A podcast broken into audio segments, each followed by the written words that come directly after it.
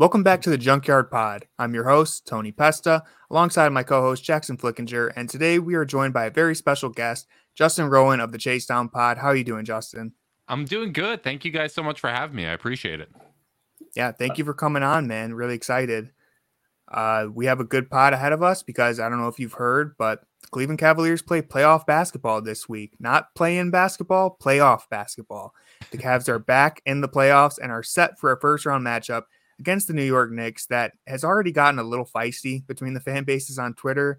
But today we're going to skip all of that. We're going to focus specifically on the Cavs and their rotation, who should be in the lineup, who's going to impact the series for better or worse in a Cavalier uniform. And we'll start off with the layup for our guests because I think we all agree, Justin, who will be the best player on the floor for Cleveland in round one? Ooh, so I do think it's going to be Donovan Mitchell, but I, I think for the Cavs to have their best chance, I wouldn't be shocked if Darius doesn't need to kind of get himself into that conversation because I have a sneaking suspicion you're going to see the Knicks play a lot of drop. They're going to try to do things to take away the bigs and take them out of the action. And I think it's going to be on Garland to kind of force some assertiveness there to take those pull up shots to, to kind of get up the volume three point shooting that we've seen at from times uh, from him. But yeah, I, I, I, think if you're going to say who's going to be best overall, I, I think it's going to be Donovan Mitchell. I, I, think playoff experience just matters so much, and this is a guy that's in the top ten all time in playoff scoring per game. So I got a little cute with my answer, but I, I'm going to go with a logical conclusion. Yeah, you know Donovan Mitchell. Oh, sorry, Jackson. I'll flip to you real quick. I just wanted to say, uh, probably going to be all NBA first team. It's looking like the votes so far are encouraging. So I feel confident saying he's probably at least one level ahead of the other guys in the series. Jackson, how do you feel? Uh, yeah, it is definitely Donovan Mitchell. He has been the best player for the Cavs all season. He's having one of the best seasons in Cavalier history from somebody not named LeBron James. It's, you know, it's definitely him. But I think the Darius Garland conversation is really interesting. And I'm glad that Justin brought that up because, you know, he is going to be so important in this series, especially with, you know, how the one of the things that the Knicks did well against the Cavs in their previous meetings is they did a good job of containing Garland, but they also were able to do that without Allen and Mobley both on the court together. So it's really going to be interesting to see how they're able to contain him when you have the threat of Allen and Mobley finishing inside. Mm-hmm. Yeah, I, I mean, if Donovan is the consensus number one, I think it's worth noting that there's a chance that Darius Garland could be the second best player in this series. Like, I think he is in the same tier as Jalen Brunson. I think in a vacuum, I might take him. Uh, I, I got some flack for that on, on a Knicks pod, but you saw Garland last year. Uh, he was the the best player on a team that was a game away from the the one seed at the All Star break, and uh, post All Star break, averaging 25 and 10 despite having a bad back. I mean, he's taken a little bit of a backseat from a statistic standpoint, but this is a guy we've already seen can drive winning at a very high level and doing it without an all NBA teammate like Jalen Brunson had. And I, I, think with Julius Randle's uncertainty with the ankle, even if he does play, I don't know if you're going to get 100% Julius Randle. So I think Brunson would be the guy that we would all kind of nominate as the next best player for this series. But there is a chance that Garland could outplay him or or, you know, at least do what Kyrie did to Steph in those finals where it's a conversation, right? That you're you're playing at that same level.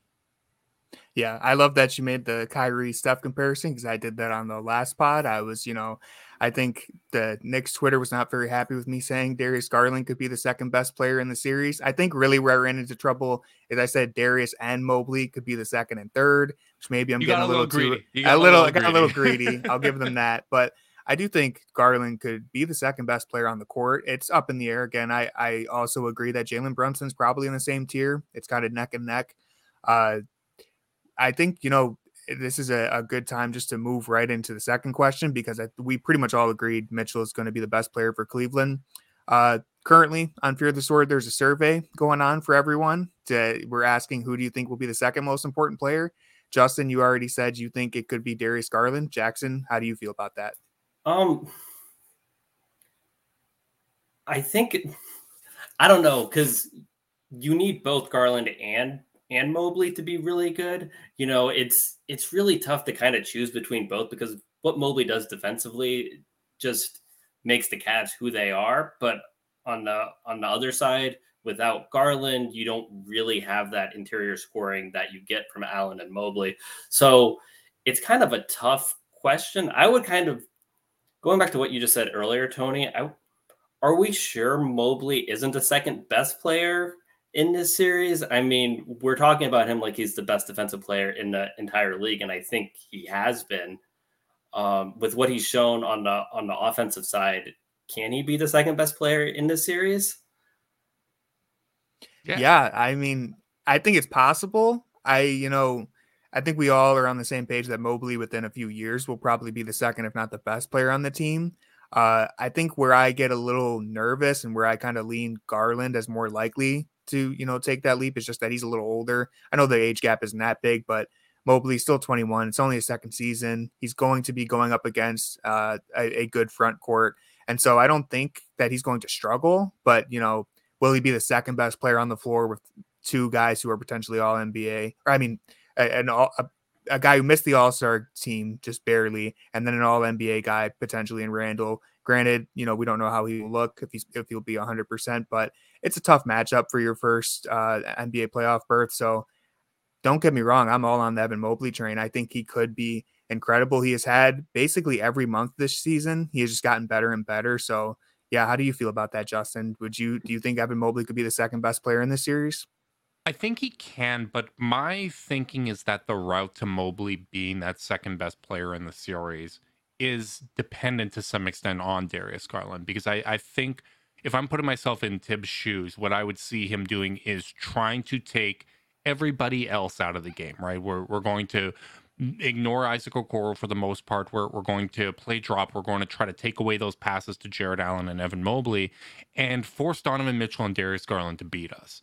And I, I think they need to tip the scale so dramatically with their scoring that it starts to open up opportunities for everyone else. And that was really kind of the the light bulb moment for for Darius in the second year of his career too. Was he was such a pass first guy. And it was at the tail end of the year where all of a sudden he started taking more shots and he realized, oh God, this is opening up opportunities for everybody else. And I think because the Cavs don't have a lot of perimeter spacing, they generate spacing through their movement and through their ball movement uh, as well, right? Their, their playmaking. So I, I think Garland would need to be good enough to open up the opportunities for Evan Mobley. So that's why I, I still kind of lean Garland when it comes to this, because as important as the defense is, in the playoffs, so often it comes down to who's going to get you that bucket or who's going to generate an opportunity when everything's broken down. And I think Darius is more prepared at this stage of his career to do that. I think you are correct about that. I think one of the things that makes this Cavs group so interesting, I think, is how well they all fit together and how well they complement each other. It's like when you talk about what Evan does best, he's able to do that because what Darius Garland provides, and what Dar- what Darius does best on offense, it's because Allen and Mobley can just finish in the paint so well. So that's where it gets you're like splitting hairs, I think, when you're talking about who is like the second most important. I think it's really like for the Cavs, all four guys are really important. And for them to be at their best, they need to all be working together. And I think that is really interesting about, you know, you talking about how they're probably going to make Darius Garland be a scorer. That's, you know, that's something that he's going to have to, you know, accept. One hundred percent, and I, I, think the the secret sauce for the Cavs in the playoffs. Sure, this series you're going to have the best player in Donovan Mitchell, but we've also seen him get outplayed by Jalen Brunson, right? Like we we've seen that movie before, and I, I, would expect Mitchell to be the best player in this series pre- pretty comfortably. I, I, think there were unique circumstances last year, uh, but if they do advance beyond this round, and even just projecting forward for the next couple years, given the top end talent in the Eastern Conference they're likely not always going to have the best player in the series like we used to have in all these playoff runs with LeBron James, but you probably need to have number two, number three, maybe even number four in Mitchell, Mobley, and Garland in, in whatever order that kind of materializes. That needs to be the standard because when you make these consolidation trades, you become a little more top heavy. It's nice that the Cavs have four of those guys, but those guys all need to kind of assert themselves and make it very clear that they are they belong at that kind of ranking within the the overall players within the series. Yeah, I think that's a great point because uh, in this first round matchup with the Knicks, I think it could be as simple as, hey, Donovan Mitchell's the best player in the series. The Cavs could squeeze by just on that. But if the Cavs want to win comfortably and if they want to do it in a way that's encouraging for, you know, a longer playoff run or just the future in general, you do need to see Garland and Mobley perform uh, within that same caliber as Brunson and Randle. Otherwise, this could be a seven game series where Mitchell has to put the team on his back. Uh, to your point about Garland needing to be a scorer, uh, I do think that'll be a major key there. I think, you know, the Knicks, they have some good defensive backcourt players, Grimes, Hart. Those are guys that could give Garland trouble, but uh, he hasn't seemed that bothered by Brunson at all in that most recent game. He blew by him almost every time looking at the film. So I don't doubt that he'll be able to get into the middle of the floor. The question is, is he going to be assertive? Is he going to hunt for that mid range shot? His floaters. He's shooting 51% in the 10 to 16 feet range this year, which is a career high. He's also shooting 61% at the rim, another career high. And he's attempting the most free throw attempts of his career. So I do think uh, the signs are good for Garland in this regard. I think he's had, in my opinion, the best season of his career. I know people. I think in January, this narrative kind of started to form where he was a little banged up. We went through a gauntlet against some really good teams and he didn't perform his best. And now all of a sudden, there's this narrative that he doesn't perform against you know good teams. He doesn't show up in big games. Uh, I think that's overblown. Personally, yeah. I think, especially when you look at the last few weeks, I don't want to make any excuses, but I do think he kind of took his eye off the ball and he was just so excited to get into the playoffs that he didn't look himself. He didn't look engaged. And I'm expecting all of that to be ramped up once he enters the playoffs uh, because the difference maker for me when it comes to, you know, we talk about Brunson and Garland being in the same tier.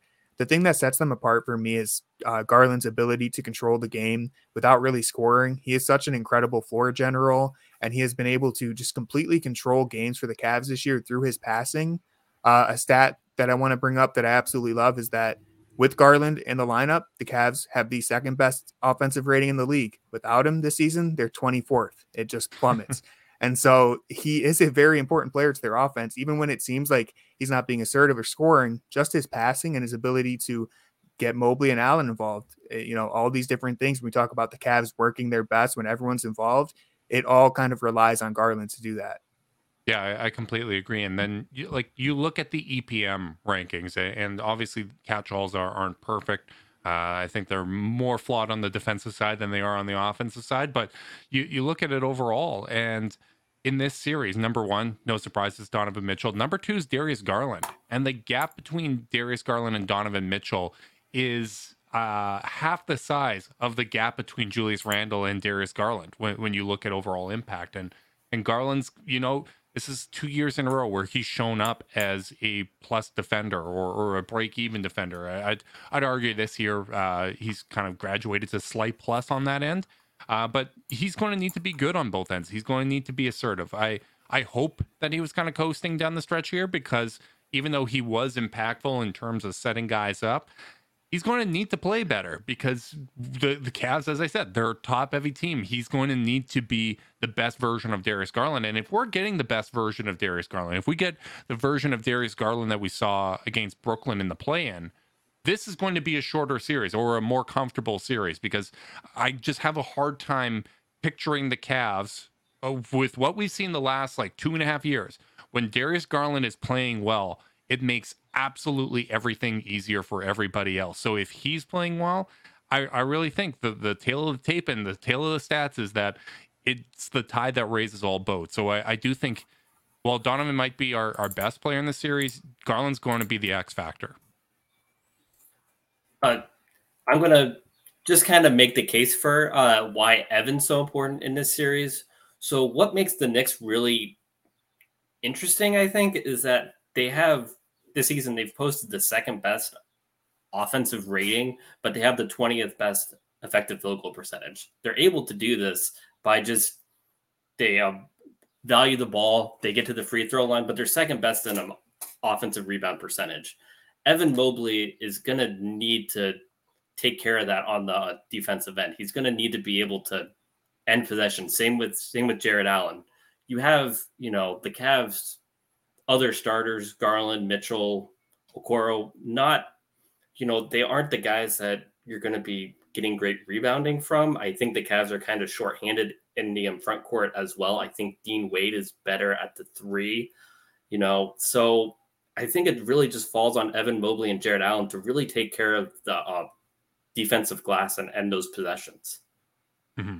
No, I, I, think that's a great point. I, I think sometimes too often I, I think of defensive rebounding more in the team sense than the individual, but when you look at what Evan Mobley's able to do and the way that he's able to disrupt what offenses can do, I think there is a very strong case for just the way that he can change a series. Because I mean, God, we we saw Tristan Thompson blow up to, at the time what was the greatest offense that we have seen just because of his versatility, his ability to switch. And that's like 6'9, 6'10 Tristan Thompson, not Evan Mobley, who's a much better switcher. He's seven feet tall, uh, just, you know, the, the, like a supernatural gift on the defensive end. And obviously where he's going on on the offensive end as well, which is just continuing to improve. So I, I definitely think there's a case to be made for Mobley, um, and I'm I'm curious to see what he he does in this matchup because they can limit those second chance opportunities. I I think it's going to be really hard for the Knicks to generate an efficient enough offense to beat the Cavs. Yeah, that's how I view the uh, rebounding discussion because the Knicks, of course, are a very good offensive rebounding team. But as I've been saying on Twitter, I would rather be where the Cavs are in this matchup, where it's like, as long as we don't get decimated on the offensive glass, we should be in the driver's seat. Obviously, there are many factors that could change that. But for the Knicks, it feels like so much of discussion, the discussion is, hey, we need to get these second chance points. We need to scrap and hustle if we want to win this series. And I would just rather be in the Cavs situation where it's like, hey, Mobley, Allen, you know, Mitchell isn't the best rebounder, but he has shown that he can contribute there. It's like, if we just take care of business, we don't even necessarily need to win the rebounding battle every night. Just don't get killed. And we probably are going to be in the driver's seat for the series. Uh, Mobley, of course, his versatility on defense is going to be such a massive key in any round of the playoffs if they can can go further. Just because, uh, you know, he could be the defensive player of the year. I don't think he'll end up winning it, but hey, even if he wins next year, he would still be the youngest defensive player of the year ever, which is just how crazy it is that he is already at this level at his age. Uh, being able to contain the perimeter, help in the paint with Allen on his backside, I think Randle, even if he is healthy, this would have been a very tough matchup for him. And so, yeah, I think you could easily make the case that Mobley, through his defense and his offensive de- offensive development, as we've seen, could be the second most important player in the series for sure, for Cleveland at least. Mm-hmm. Yeah, I, I, completely agree. I'm I'm so excited for this series, guys. Like every time we we start like getting into kind of the X's and O's and, and w- what's going to end up mattering, like it's just it's getting me so excited because it's been a while since we've talked about it, and honestly, it's been a. I, I don't know if we've ever really had it as Cavs fans where you're going into a series where kind of these tactical considerations really need to kind of be mulled over and, think about the adjustments because we used to just have the ultimate problem solver slash problem creator for the other side, which was LeBron James. Like we had no business winning that series against Indiana in the first round of 2018. like as great as that run run was, we very easily could have uh, lost Game Seven if it wasn't for like vintage LeBron James and a throwback performance from Tristan Thompson, right? Like it just solved so many things, and, and, especially that first run, like really smoothed over. People forget we were a LeBron game winner away from going down three one to the Chicago Bulls, right? Like, um, so th- this is going to be such a more kind of interesting matchup, and even from a coaching perspective, like figuring out like what kind of what to expect from JB Bickerstaff when it comes to preparation. These teams are going to have eight uh, like eight days off basically or 10 days since they played a relevant basketball game. Like how are these coaches able to to prepare be, these teams and and get them ready? It's there's just there's so many things to to talk about. My my head's just spinning. Yeah. Uh x's and o's go out the window when you have lebron on your team and can just overcome all of that for you. It'll be a little little different this year uh which is very exciting. Uh one other thing that I want to talk about with Mobley before we move ahead, and then if you guys have anything, of course, you can add in. But uh, in terms of his offensive development, something that really stood out to me in March is that he averaged almost four assists per game.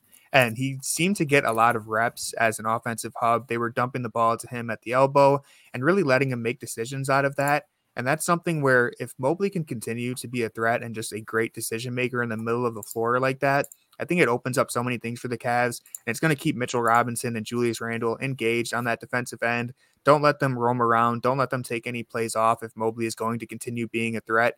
Shooting 80% at the rim this year. And it's just something where, like, yeah, I mean, Mobley, we know the defense is probably going to be there. He's probably going to look pretty good defensively. But if he has a great offensive series, which is a big ask for someone his age, and I don't want to put too many expectations on him, but I mean, if he comes out averaging 18 to 20 points uh, on you know good efficiency, like things get really difficult to see the Cavs dropping this series. Of course, it's a, a bold take, but I think the offensive development is there, and the playmaking is something that really excites me. How do you two feel about Mobley's playmaking?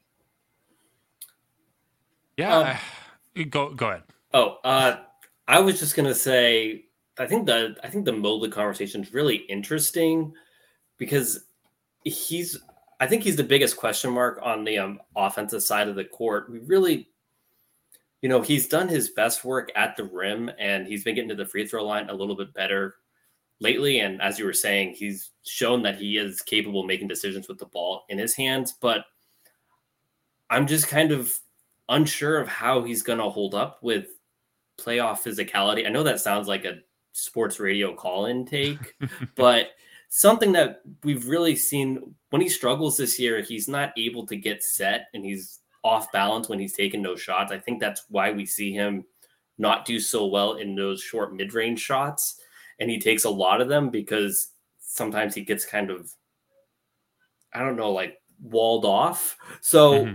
I'm just really interested to see kind of is he able to get to his spots? Is he able to, you know, to play make? Is he able to get Jarrett Allen involved? I think that two man game is going to be really important. That high low action that we've kind of seen from them, and that's that's what I want to see from him when, we talk about his playmaking.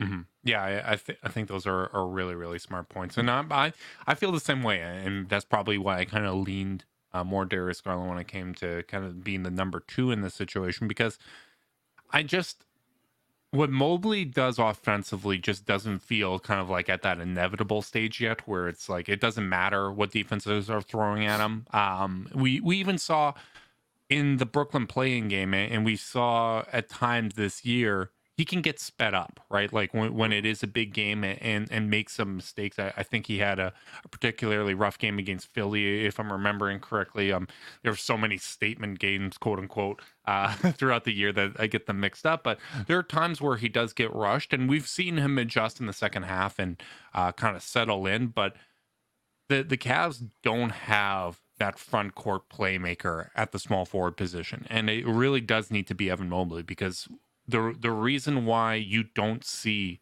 guards win NBA titles as the best player on a team is because there's just things due to height limitations that defenses can do to the guard position. And uh, the the rare exceptions you see, I mean, Steph Curry when everyone's hurt, or uh, when, when Kevin Durant's there, or even just having Draymond Green being that front court playmaker, right? That's going to open up those opportunities. And I think in a lot of ways, Evan Mobley kind of has to be Draymond for the Cavs because what Thibs, what Bud, what uh, any of these playoff coaches are going to try to do to Garland and Mitchell is going to be a whole lot harder to do if Evan Mobley is acting as a hub and those guys are moving off ball, their ability to relocate the three man actions that uh, JB runs. I, I think it's just it's too hard when all three of them are clicking and playing well it's just an unknown. It's just an unknown. Is he going to be as assertive as he needs to be with what Thibs is doing to try to take him out of the game? Because I do think trying to take Evan Mobley out of the game is going to be a big priority for the Knicks. Yeah, I love the Draymond Mobley comparison just because I wasn't bold enough to let it fly yet. I see a lot of, you know, when they run that little short roll, Mobley throws the lob to Allen. I see a lot of Draymond on the short roll to Kevon Looney, McGee, whoever else is there. And it's like if Mobley can just continue to work on that, catching the ball, not getting sped up in the middle of the floor and making consistent reads, whether it be to the corner, which obviously having you know better shooters there would help him with that. Uh, Jarrett Allen in the dunker spot, Okoro moving off ball, or even just taking his own shot and being confident in it and not being, you know, walled off or forced into something off balance. I think that's going to be a really big key for Mobley and the Cavs in general moving forward through however many years we have this title contender team.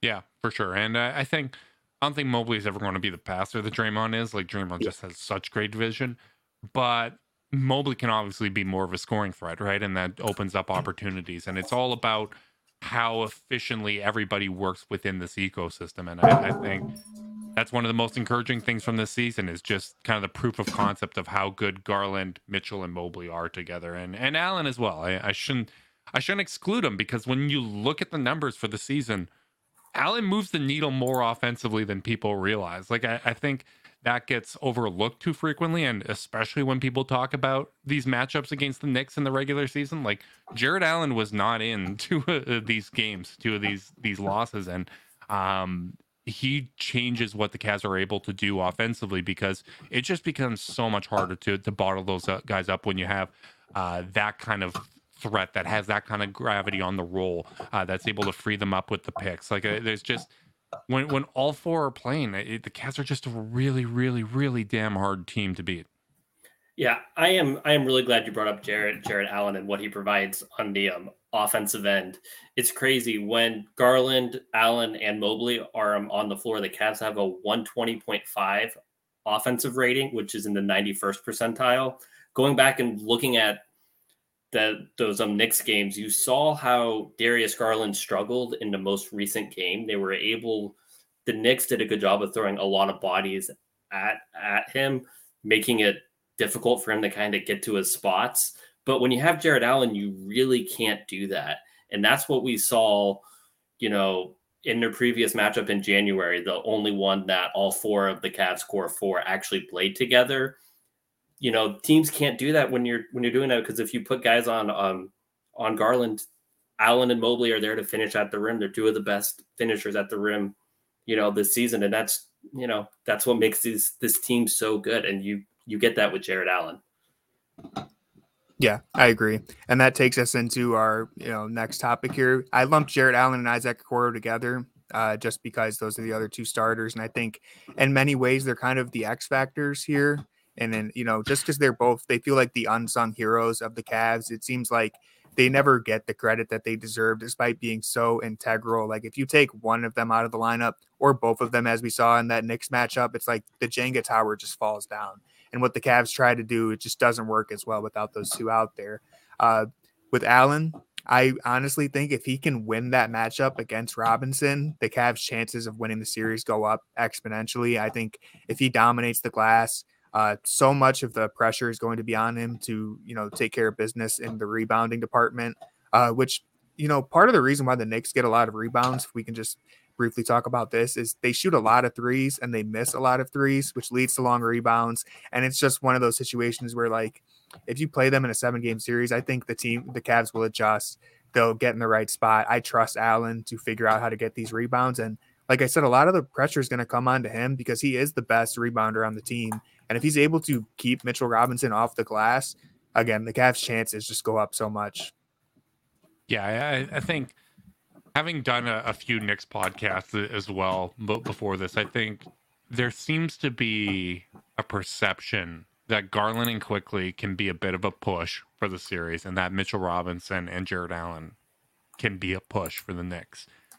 And I don't think that should be the case. And uh, I think if that is the case, that's going to make this a lot harder of a, a series. But I, I, think Garland and Allen, they're just another level. Like Robinson's had a nice season. And um, the, the parallel that is interesting, though, is Isaac Okoro and Josh Hart, because he, even though Josh Hart, you know, he, he's more of a rebounder, I, I think he gets utilized more as a passer they're also very kind of similar in guys that are a little shorter uh, in stature, but able to take away guys at the point of attack. They're Swiss Army knights on the defensive end of the floor. And that to me is a really, really interesting matchup. And I, I know everyone focuses on the three point shooting with Isaac Okoro, but I don't know if you guys let me know if you disagree, but I think even if Okoro shot two of five from three every single game, I don't think Thibs changes how they defend them.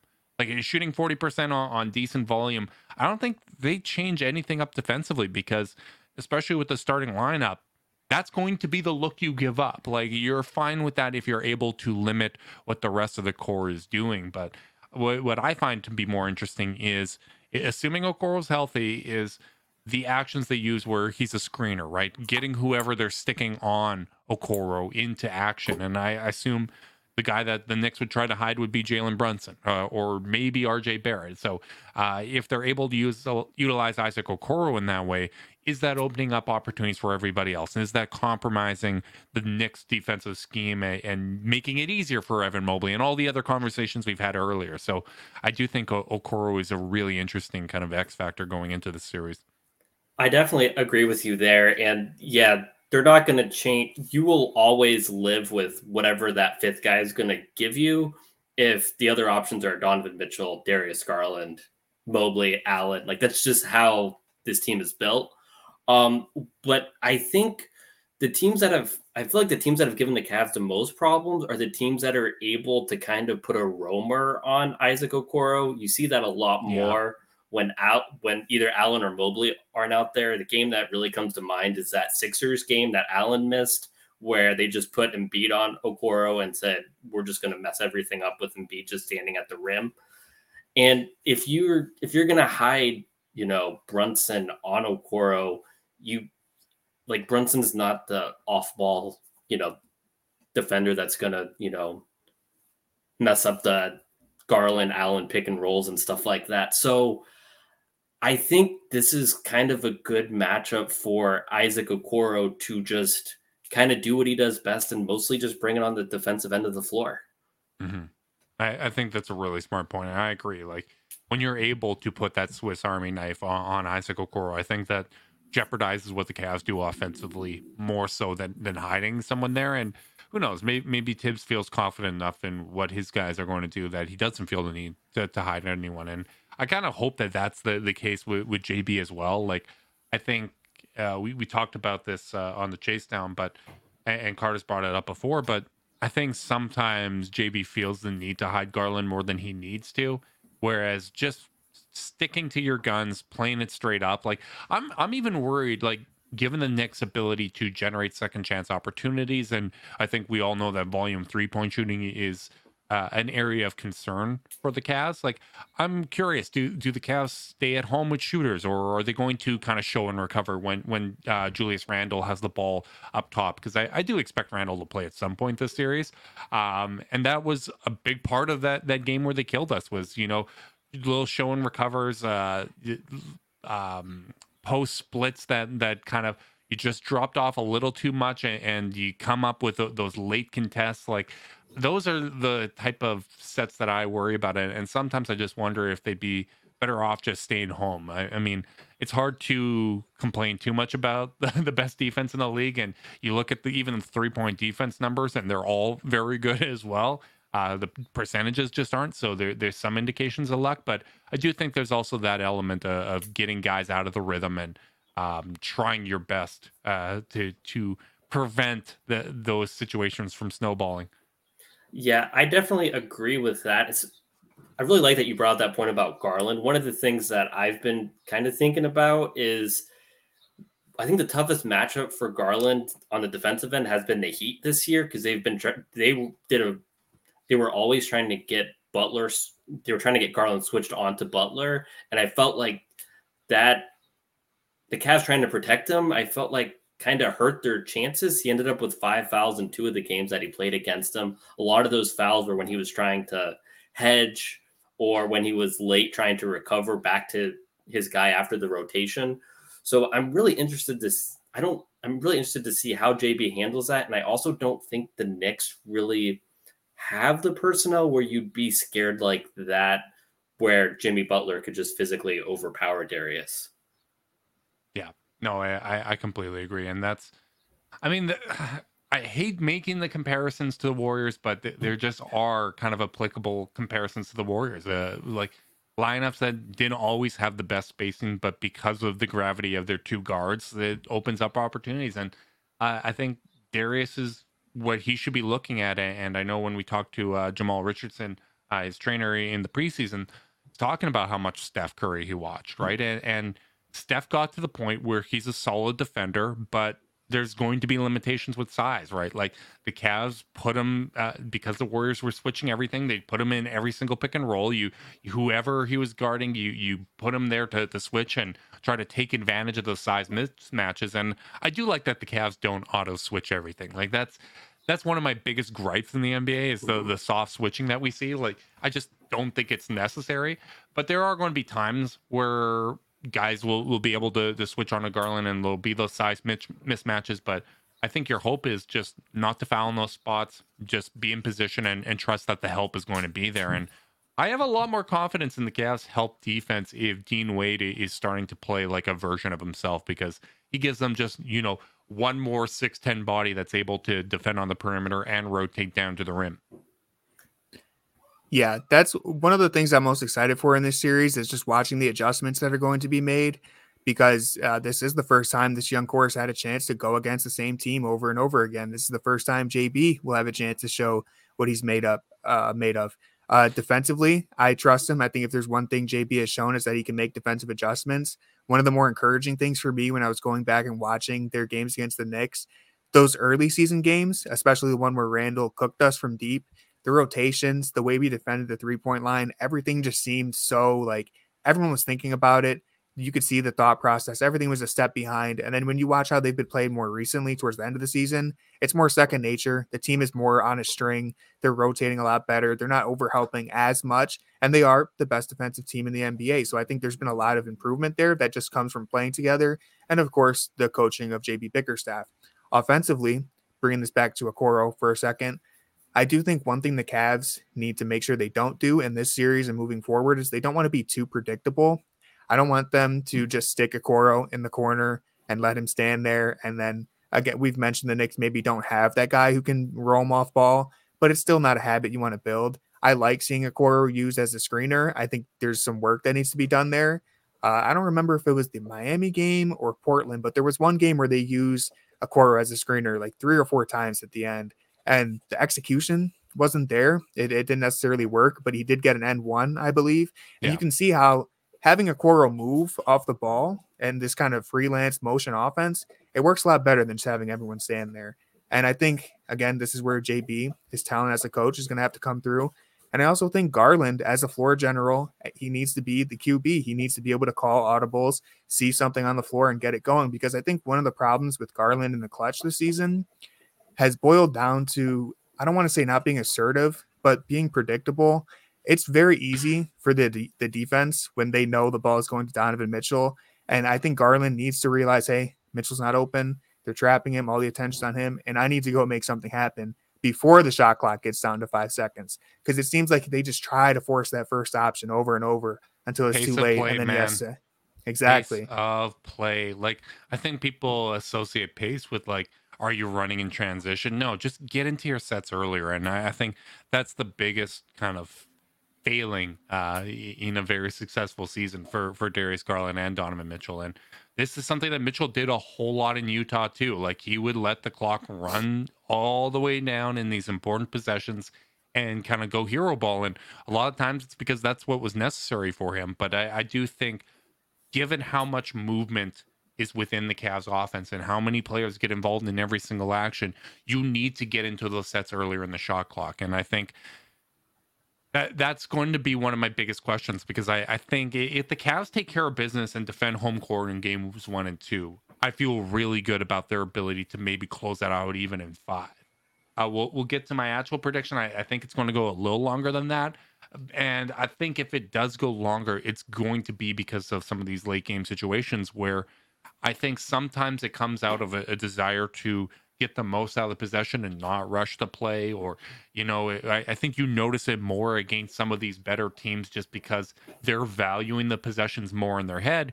Where if they just kind of went out and played a little looser and played their style, I think they would be better off. And it reminds me of the play-in game against Atlanta. Like when they were dominating Atlanta at the start of that game. They were playing free. They were uh, getting into their sets earlier in the shot clock. And then down the stretch, it was just late shot clock, bailout shots. I remember Caris LeVert, I think he airballed a, a shot down the stretch. Uh, Garland uh, was, was taking too long to get into their sets. They need to utilize the shot clock better and, and get into these sets earlier because I, I think you're making New York's job way too easy if you're getting into your action with seven seconds left on the clock. Yeah. And I think that's the value of using Okoro as a screener too, because when you use him, teams have shown, especially at the end of games, as we've said, they're going to pick their poison and it's going to be, hey, Okoro, make a play. And so when Okoro sets that screen up top, two defenders are going to go to Garland or Mitchell, whoever's handling the ball. And if you can make that quick pass to Okoro, swing it back to whoever the other guard is, now you're running offense. Now you got Garland or Mitchell in more of a one-on-one situation and hopefully if you get into your set early enough you can try to attack that and if not you know get back into your second option. So yeah pace of play not being predictable those are all, those are all going to be very big keys for the Cavs as they play the same team over and over again. You get to game 5 you don't want to be running the exact same action and getting everything blown up with 5 seconds on the clock and you have to force something up there. Yeah, and, I think sometimes who they use as a screener might be based on defensive personnel as well, right? Like that Miami example that you highlighted. Part of the reason why they used Isaac Okoro down the stretch there eh, as a screener was because you had Jimmy on Mobley and you had Bam on Jarrett Allen. So if you use either of them as the screener in that situation, all of a sudden that trap is going to have Jimmy Butler or Bam Adebayo there versus using Okoro, even though the, the play the execution could have been a whole lot better with those kind of three consecutive. Uh, they got good results, but the execution could have been better. The reason you do that is because you have Tyler Herro out there with his six four wingspan and, and just much much easier uh, situation for Garland or Mitchell to navigate. So uh, I am very curious to see how they use Isaac Okoro because. I mean that that was one of the examples we saw with Brooklyn using Bruce Brown last year, right? And, and we said, hey, it'd be great to see Isaac develop this kind of aspect of his game, especially with his vision as a passer and, and as a connecting piece, because that's a way that you can get him to be viable in the playoffs, even if the shot isn't coming along. And if he's doing that stuff with also shooting pretty well from three, then then you're feeling great uh, about where the Cavs are in this series.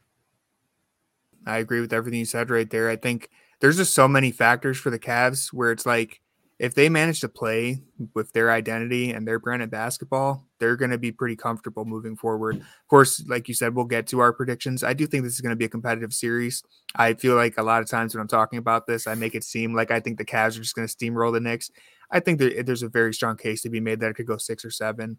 But uh, moving into this, and I want to flip this over to Jackson because I think this is where a lot of people are going to have disagreements, and and really, JB has a tough task ahead of him because of course, the rotations are going to slim down in the playoffs. But Jackson, who do you think belongs in the second unit for Cleveland? Uh, well, Caris, well, Caris LeVert, obviously, um, that's a given. I don't think we need to really talk about Caris LeVert too much. We've talked about Caris LeVert a lot on this podcast, um, but outside of that, things get really difficult. Um, I don't know how much you trust Ricky Rubio. I, you know, I know that he's not somebody that you can just look at his, you know, shooting profile and you know his uh, field goal percentage, but things have been really bad recently, and I just don't think. I think the Cavs may be better off just, you know, using the backup point guard position, kind of like how they do the backup center, where you just have two of LeVert Garland and Mitchell out there at all times, I think that's enough. That gives you more minutes to kind of play with on the um, wing. It gives you more length on the court as well. You can cycle in Dean Wade, Lamar Stevens, Cedi Osman, and maybe even Danny Green. I I'm skeptical that you can give Danny Green minutes at this point in time. He hasn't played more than 18 minutes with any member of the core four this season, which I don't know. That seems like that should matter. So just a, just two games against you know teams that have been out of it for months doesn't really change that for me, unfortunately. But even if you did get crazy, and wanted to give Green some minutes, you're going to have to take those minutes away from somebody else. And I think Rubio may be the guy that you would take that away from. Yeah, I, I pretty much agree with everything you said. I, I think I would like Caris to be the third guard functionally, right? Like I, I think you want to have as much length as possible. New York is not a small team. Jalen Brunson is kind of the the one lone uh, small guy out there, and I, I think I, would want Caris to be kind of the sixth man. I think Dean Wade would be my seventh, and then Cedi Osman or Dean Wade, based on on what how comfortable JB feels in with what they're seeing in practice. Um, I do have concerns about uh, Danny Green's ability to move around on the defensive end. Uh, I think that would be my biggest concern. I, I think he's going to hit open shots. Uh, I, I th- think he's about as plug and play as it gets on the offensive end, but he still looks like he's moving around with heavy feet. But if JB feels, hey, he can give us spot minutes here, I'm going to play him with at least two or three really good defenders at all times to, to try to prevent him from getting hunted a little too much. I think it's worth trying it. And I also think teams sometimes get a little too away from their offense trying to hunt one guy. So so maybe Danny Green eh, can bait the Knicks into doing that and, and getting out of their rhythm. Um, which which I mean that's not that's that's not exactly uh your, my favorite playoff strategy. If that's the reasoning, that's basically hey, let's use the goat from Jurassic Park and, I hope this works out well for us. Um, but no, I, I think he does bring something unique, which is that ability to to be a movement shooter and that quick trigger that he has. And I could see some functionality there, but I, I share your concerns. I, I, it's just, it's a tough, tough ask to to play that few minutes in the regular season. Uh, I guess the Cavs and Suns both trying to uh, integrate a, a, small forward that hasn't played many minutes with the team. well, who do you trust more uh, on uh, defensive end, Cedi or uh, Danny Green at this point? Probably Jedi. Um, just ability to move feet. We, we've seen him kind of dig in. I I do have more concern about the volatility on that end. Like I, I think you might get kind of that three point foul or or some lapses. I mean that's that's the biggest thing with Jedi. I know our our dear friend David Zavak uh, took some exception to me saying if Cedi just played like his averages, he, he'd be a like much more valuable player. And he's like, he does play as averages. They're his averages, which is a fair point. But I just feel like what you get from him on a nightly basis is a couple like standard deviations away from the mean uh, more than you get with most players. So um, I actually trust Danny Green to not go like to not break things on the offensive end a little more than Cedi at this point. I, I think he would stay within his role.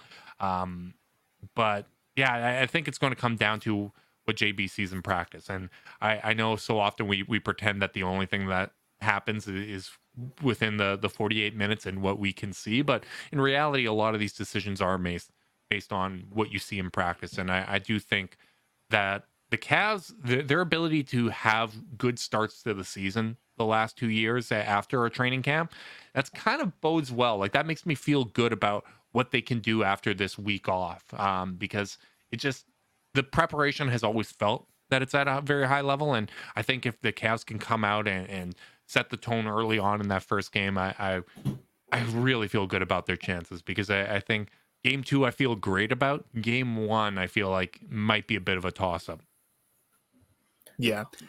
Uh, go ahead jackson. Uh, one thing you said about green and talking about like practices i think he is definitely plug and play on the uh, offensive end, but it's so hard to recreate those. I think defense is where you really need that experience playing together, that feel of how how do we play in the situation? When do I, you know, show? When do I recover? All these all these things that I feel like we just kind of gloss over sometimes because it's more fun to talk about offense. Yeah. But that's that's where my concern is, and it's like if you're getting, you know, Cedi is volatile, but he knows how to play with this defense, or at least he has experience playing with his defense, and everyone else has experience playing with him as well. So it's like if I if you trust Cedi more on defense, I don't see a reason why Danny Green plays unless you get like the Cedi airball game, which you know you get. But he's been playing really good on offense recently. Is like since the All Star break, he's shooting 45.5% on 3.5 catch and shoot threes per game. And I think that's kind of those catch and shoot threes is kind of an area that Jedi has struggled in. Jedi's been a better like off the dribble three point shooter, which really isn't like within the flow of the offense the same way that a catch and shoot three is. So I I kind of lean towards Jedi and I feel like I'm going to regret that, but at this point, I just think that those game reps really matter. No, I, I I'm following your thought process, and I agree with you. I, I think that's that's the tricky thing, right? Is we don't know how it's going to go. Um, a couple good games aren't an indicator that the next one's going to be good with Jedi.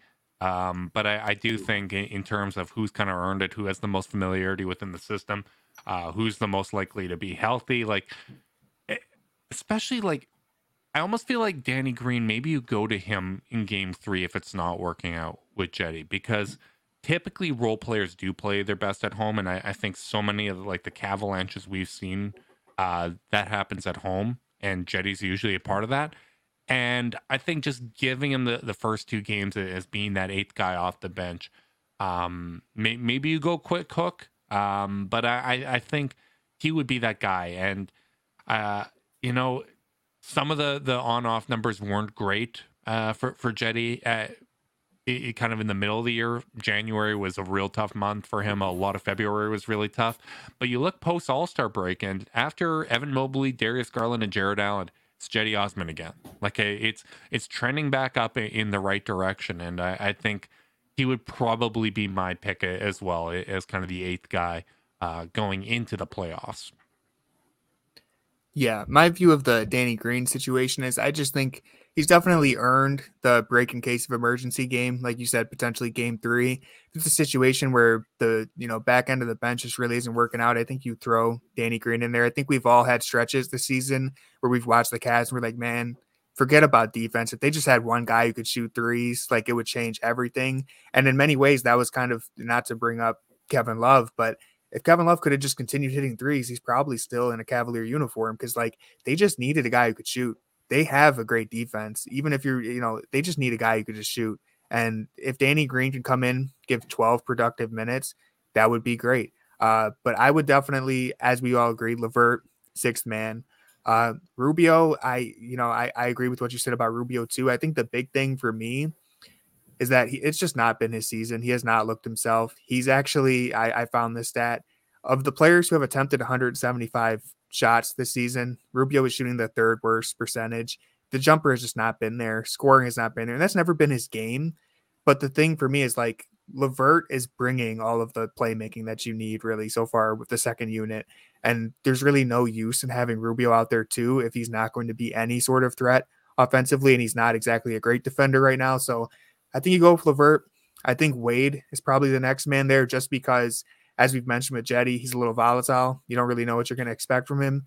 Wade, while he has struggled as well, I think he is less of a disruptor when he's not playing good. I think you kind of can rely on him a little more. And I also think it's just a good matchup for him in terms of like we will need rebounding most likely. He is someone who can catch and shoot. He's a good defender, better defender than Jedi. So probably going LeVert, six man, Wade, seventh.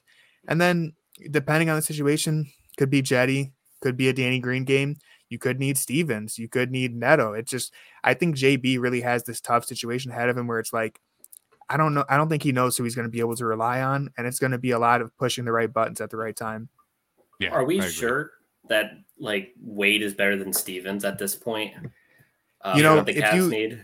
Yeah, if you would have asked I, me that a few weeks ago, I would have felt a lot more concerned. But Wade's confidence, I think, is the big thing for me recently. The numbers, the percentages still aren't great, but he's looked a little more like himself. So I would definitely I would give him the shot before I gave Stevens the shot. I guess if you want to put it that way. I would give him the minutes first. And if it just absolutely tanks, then you throw Stevens in there. Yeah, my, my thing is I think Wade's the better defender of the two. Um, and I think a 6'10 defender is a little more handy for this particular matchup. And even if the shot isn't necessarily there, like I just don't think you're going to have the the record scratch possessions with him on the offensive end where it's all right. I'm going to dribble in, take a turnaround 18 footer. Even though Lamar hits a decent number of those, I just think Wade's more likely to stay within his role. And even if the shot's not falling, that's not too dissimilar to to Lamar when it comes to the three point shooting. So I think I just rather have kind of the the six ten defender out there, and especially when we were emphasizing so much of the need to kind of control the glass.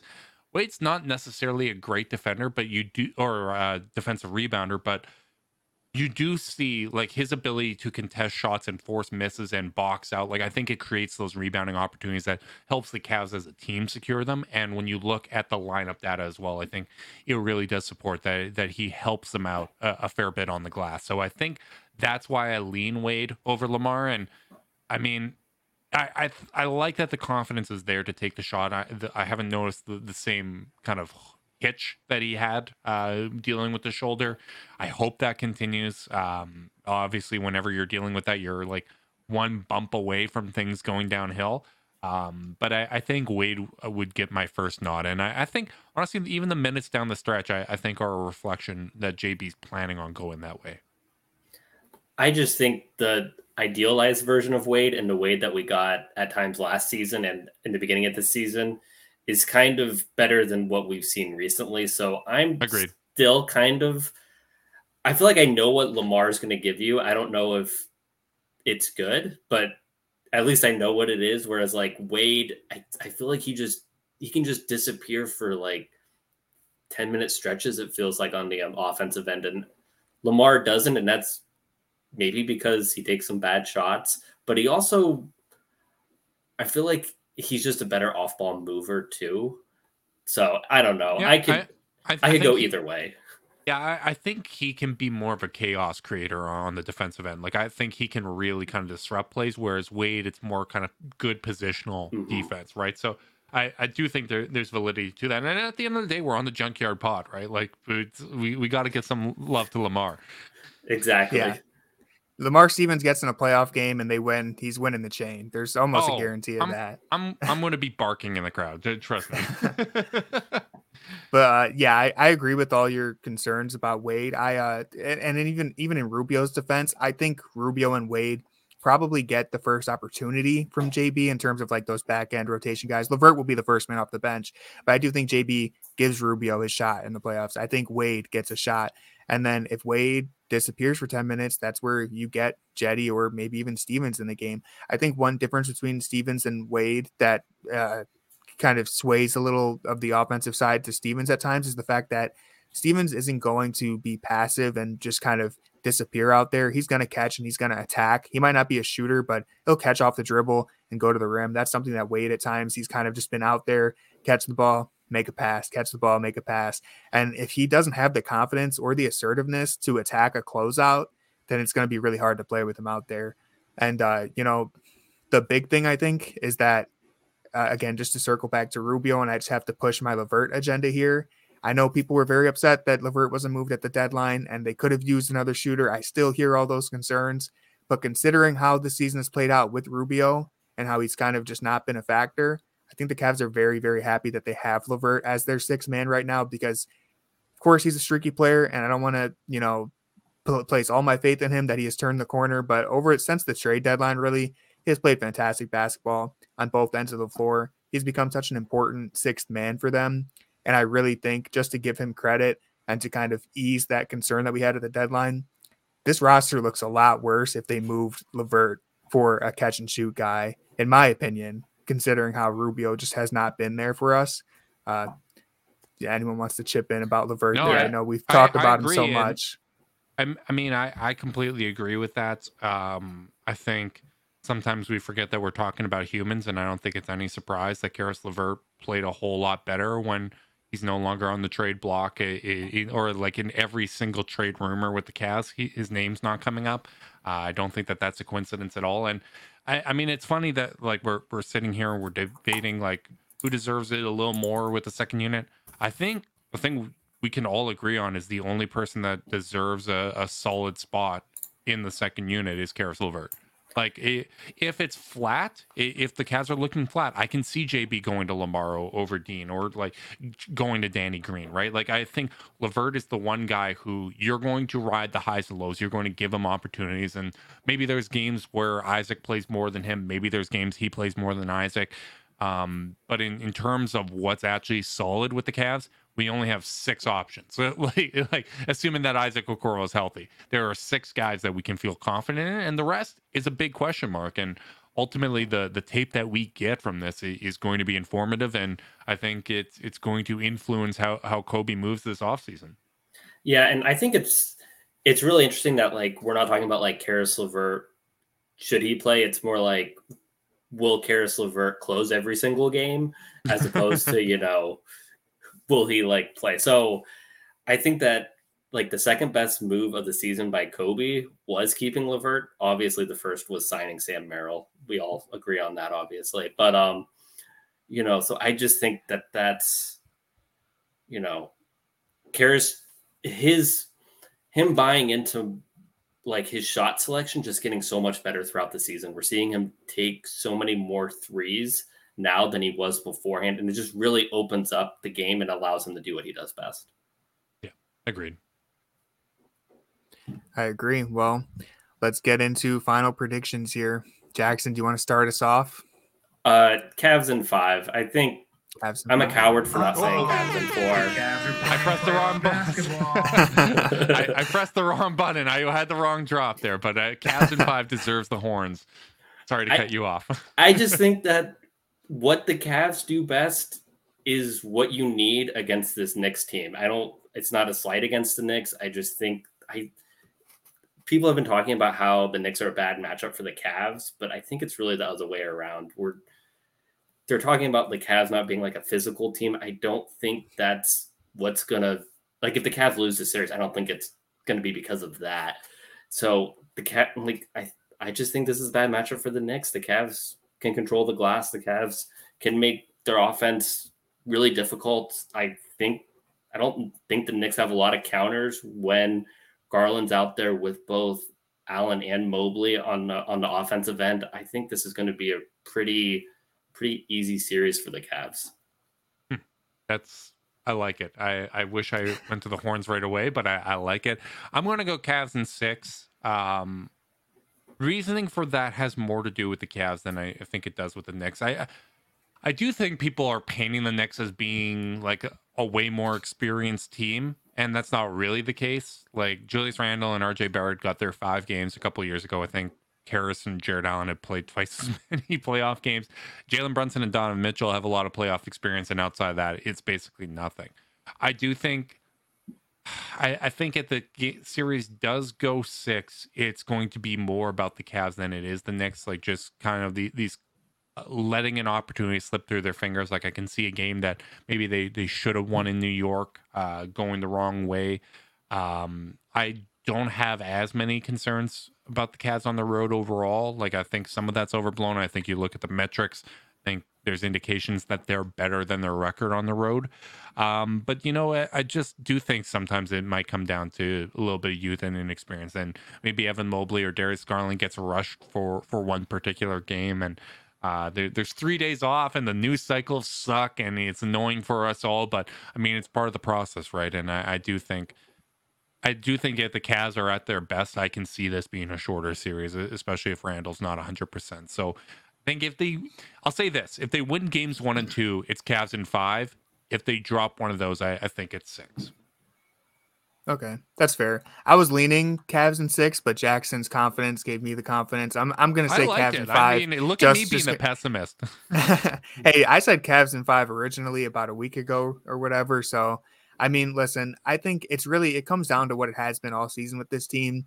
When they're on, they're on, and they're really, really tough to beat. The problem is they're a young team. This is their first year playing together with Mitchell at kind of, you know, as as the main guy there. And it's like it just takes time to put it all together consistently. It's not an easy thing to do to make that leap. And so if the Cavs play their brand of basketball, it could be over in five. And that's kind of what I'm hoping for. I mean, listen, if they play their brand of basketball, it could be over in four, but I'm assuming there's going to be at least one game where someone's off, where someone has a little bit of a bump in the road there. And so I could see it going six. I think the Knicks are a good team. I think they're going to, you know, they can give the Cavs trouble.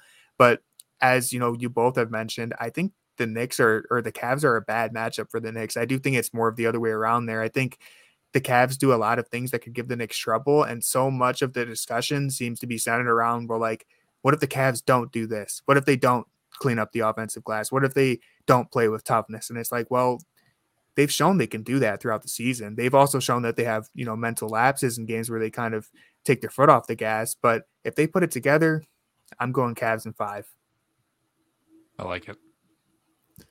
All right. Well, that's going to do it for this episode of the Junkyard Pod. Justin, thank you so much for coming on. We really appreciate it. Jackson, thank you for uh, you know being a great co-host. and uh, let's get some Cavs playoff basketball in here. I agree. Go Cavs.